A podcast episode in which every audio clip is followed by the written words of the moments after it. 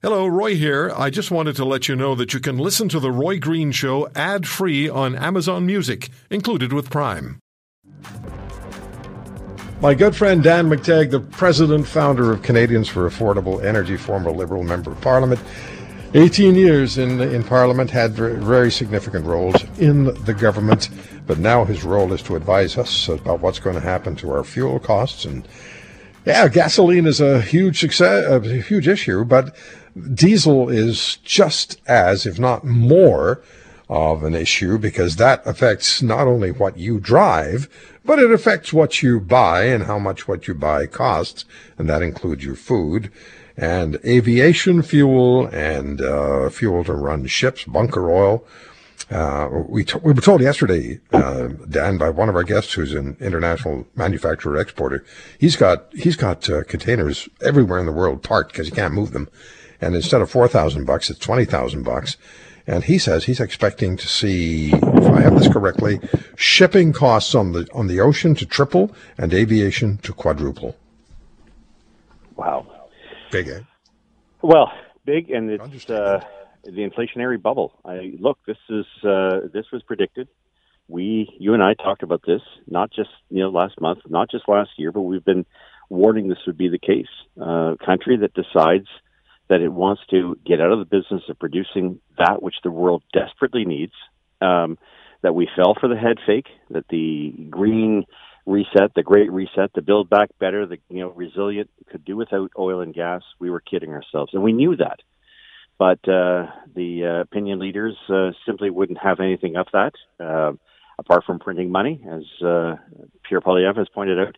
Uh, we made a strategic error in saying no to oil and gas.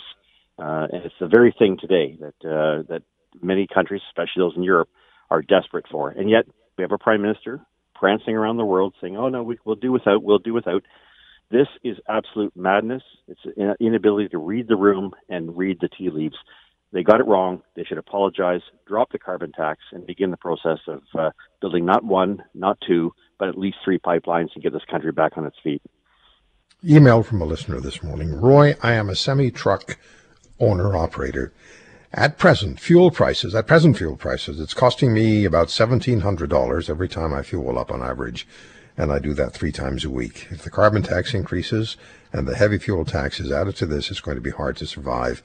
The company I work for has been raising their fuel surcharges, but I know that they can only get raise or can only raise surcharges so much if they want to keep their customers. It's going to be a hard go for everyone if something doesn't change. My friend Ron Foxcroft told me that his truck Phillips are generally between a thousand to twelve hundred dollars now, and Fluke Transport doesn't cover massive distances.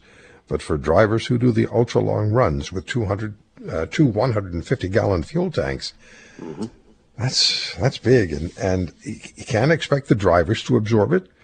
The manufacturers and the uh, retailers are not going to absorb it all, and they might be able to absorb some of it, and it's going to come back down to the consumer the user. And, and, and for the government to not, I mean, I just, it doesn't make any sense to me for them to, to just not cut back on the uh, carbon tax. At the very least, make a foray that is going to resonate with people like Jason Kenney's doing, Scott. Yeah. yeah. Or as France is doing. I mean, look, eh, eh, it doesn't matter where you go. These guys are still living as if it's 2015, 2016 uh, all those aspirational things are nice, except that when it comes to uh, preventing the economy from getting back on its feet, and you you cause it to be stillborn, uh, how are you going to pay down your debt? How are you going to afford the cost of food? Uh, you know, I've talked about this, and you've had you know very preeminent people on that subject. Uh, so there's Dr. Charlebois in particular, a friend of yours, uh, and the station all the time.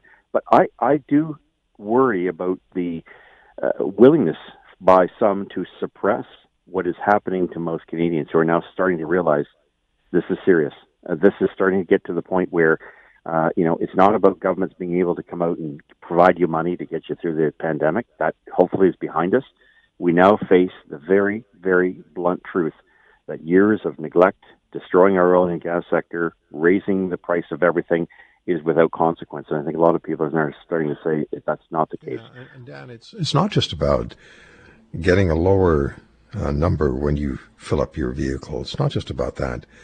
There are many, many other factors uh, at play here. And as we've said, and as you just talked about, well, everything that we buy is affected by what happens to the price of of, of fuel, of energy. It's it's all affected. It's it's it's a chain. I there was something I wanted to mention, and it got in one side of my brain and, and headed out the other. But uh, there was some specific point I wanted to make, but it, it's kind of gone now. But but it's it's all tied together, and I can't for the life of me understand Oh, yeah, no, yeah, here's the point. Some people will say to me, and I've seen emails saying, so what's the, what, what's the difference? I mean, how much of an impact would it be, Roy, if they lowered the, the carbon tax or they removed the carbon tax? It just makes it easier for you to buy gasoline for that thing you drive. Um, but it's not the case. It's, it's, it's not just about the consumer. There's a lot involved here. There is. And, you know, beyond 10 cents, which will be 13 cents or 12.5, uh, within two, two and a half weeks, it is also the hand-in-hand uh, regulations that making it are that are making it very difficult for Canadian companies to uh, to make headway uh, to be able to compete against uh, other nations. I mean, look, Schneider's a big third largest trucking firm in North America, packed up and left.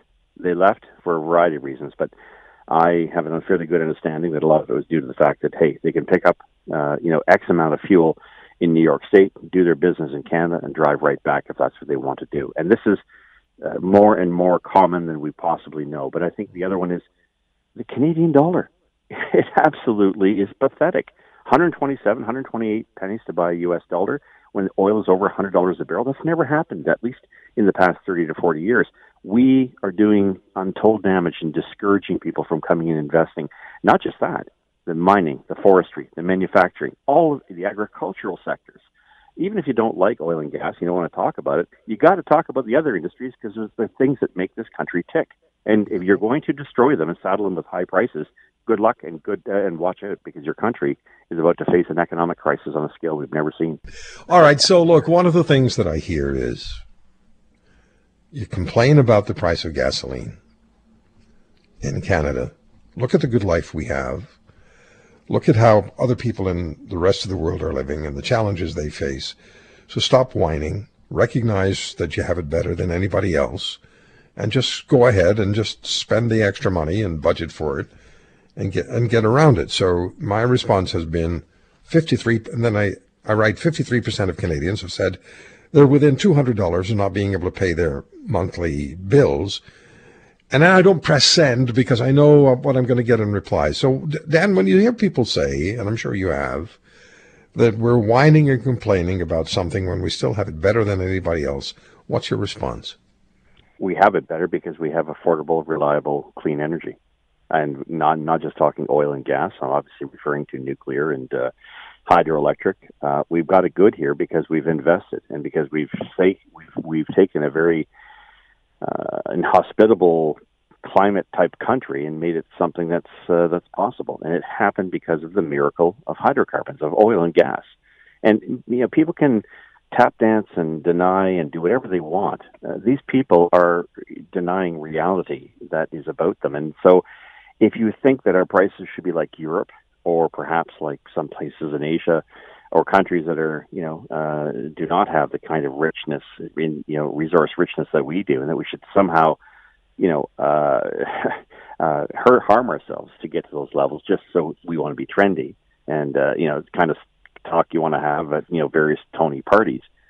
Good luck with that, because when you start losing the middle class in this country, you lose your country. And yeah, there will always be some rich people, but that gulf between rich and poor will continue to grow. And uh, it's that kind of chasm that uh, that leads to uh, political instability. And if that's what people are asking for, I'd su- suggest that they become and, and to be very politely become less ignorant and start to you know smell the coffee as to what's actually driving your economy because it sure isn't electric vehicles, windmills, and uh, expensive solar panels. It is, in fact, everything that we have is based on uh, the uh, access and affordability uh, and the reliability of uh, oil. We're the only country in the world with such a large asset that's willing to to despoil it and uh, to simply turn our back on it. We do so at our own risk.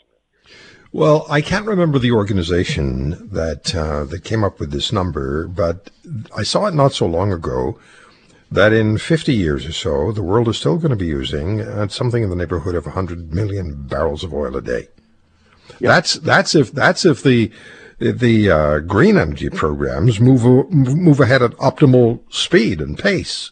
There'll still be this massive requirement and need for for oil. It's not going away, and this country has the ability to be a an exporter and a supplier, which would help uh, parts of the world that need absolutely need to be able to depend on a reliable partner to provide the energy and it also would fuel our economy and pay for social programs and that, the National Health Program, which is in really dire straits, according to Dr. Katharine Smart, who was on this program earlier today, the president of the Canadian Medical Association. So there's international benefit and there's national benefit and there's international need for the oil that we have.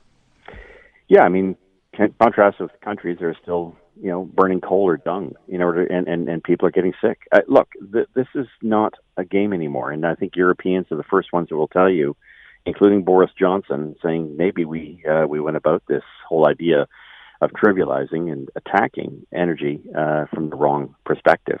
If nothing else, where we can agree is that Canada should be leading the, the, the charge in terms of access to its hydrocarbons, its oil, its gas because the alternative, I think, for every person today that is concerned about geopolitical issues, and they are paramount, has to consider that the energy crisis that we're seeing has given way to a security crisis.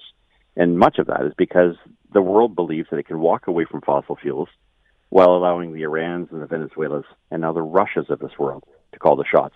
I think we, you know, I think we our heart is in the right place, but our head sure is, sure isn't. What's your prediction about what's going to happen to the price of energy, uh, first of all at the wholesale level, and then for the consumer in the next, I don't know, days, weeks, months? What do you well, see? I think we're going to $150 oil, possibly 180 uh, and it's going to stay there. Uh, and it's going to stay there as long as we continue to have leadership in this country saying uh, we're going to continue to have more higher carbon taxes. By the way, you have another one coming. Uh, we know on April 2nd, on April Fool's Day, many of the provinces it's a backstop, two and a half cents a liter. But the same government wants to implement, and it will do so by December, a second carbon tax, the Clean Fuel Standard. But even beyond that, it's not ready to throw in the towel. It just cost you and I several billion dollars to buy a pipeline called the Trans Mountain Expansion that would have otherwise been built by the private sector. The company was going to sue the daylights of the Canadian government, took the you know the four or five billion we gave them, six billion, went to the United States and built two or three pipelines. It, it is, it, you know, we're not attracting capital in this country. We are bleeding capital. And if anybody thinks that that can be sustainable economically or otherwise, uh, I think they need a quick crash course in economics. But either way, we're looking at high, sustained, abnormally, uh, you know, painful prices. And it'll it'll make its way throughout the spectrum of the economy, and uh, you know, for many people, I have to say, uh, I feel bad for you, but a lot of you voted for this and you knew it was going to happen. You took our words and you simply trivialized it. You ignored it. Now you're going to pay for it. And I, I, there's no other way of explaining it other than that. I hope to goodness we can turn things around quickly. We need three more pipelines to international waters to help stabilize the world. If you want to hear more, subscribe to The Roy Green Show on Apple Podcasts, Google Podcasts, Spotify, Stitcher, or wherever you find your favorites. And if you like what you hear, leave us a review and tell a friend. I'm Roy Green. Have a great weekend.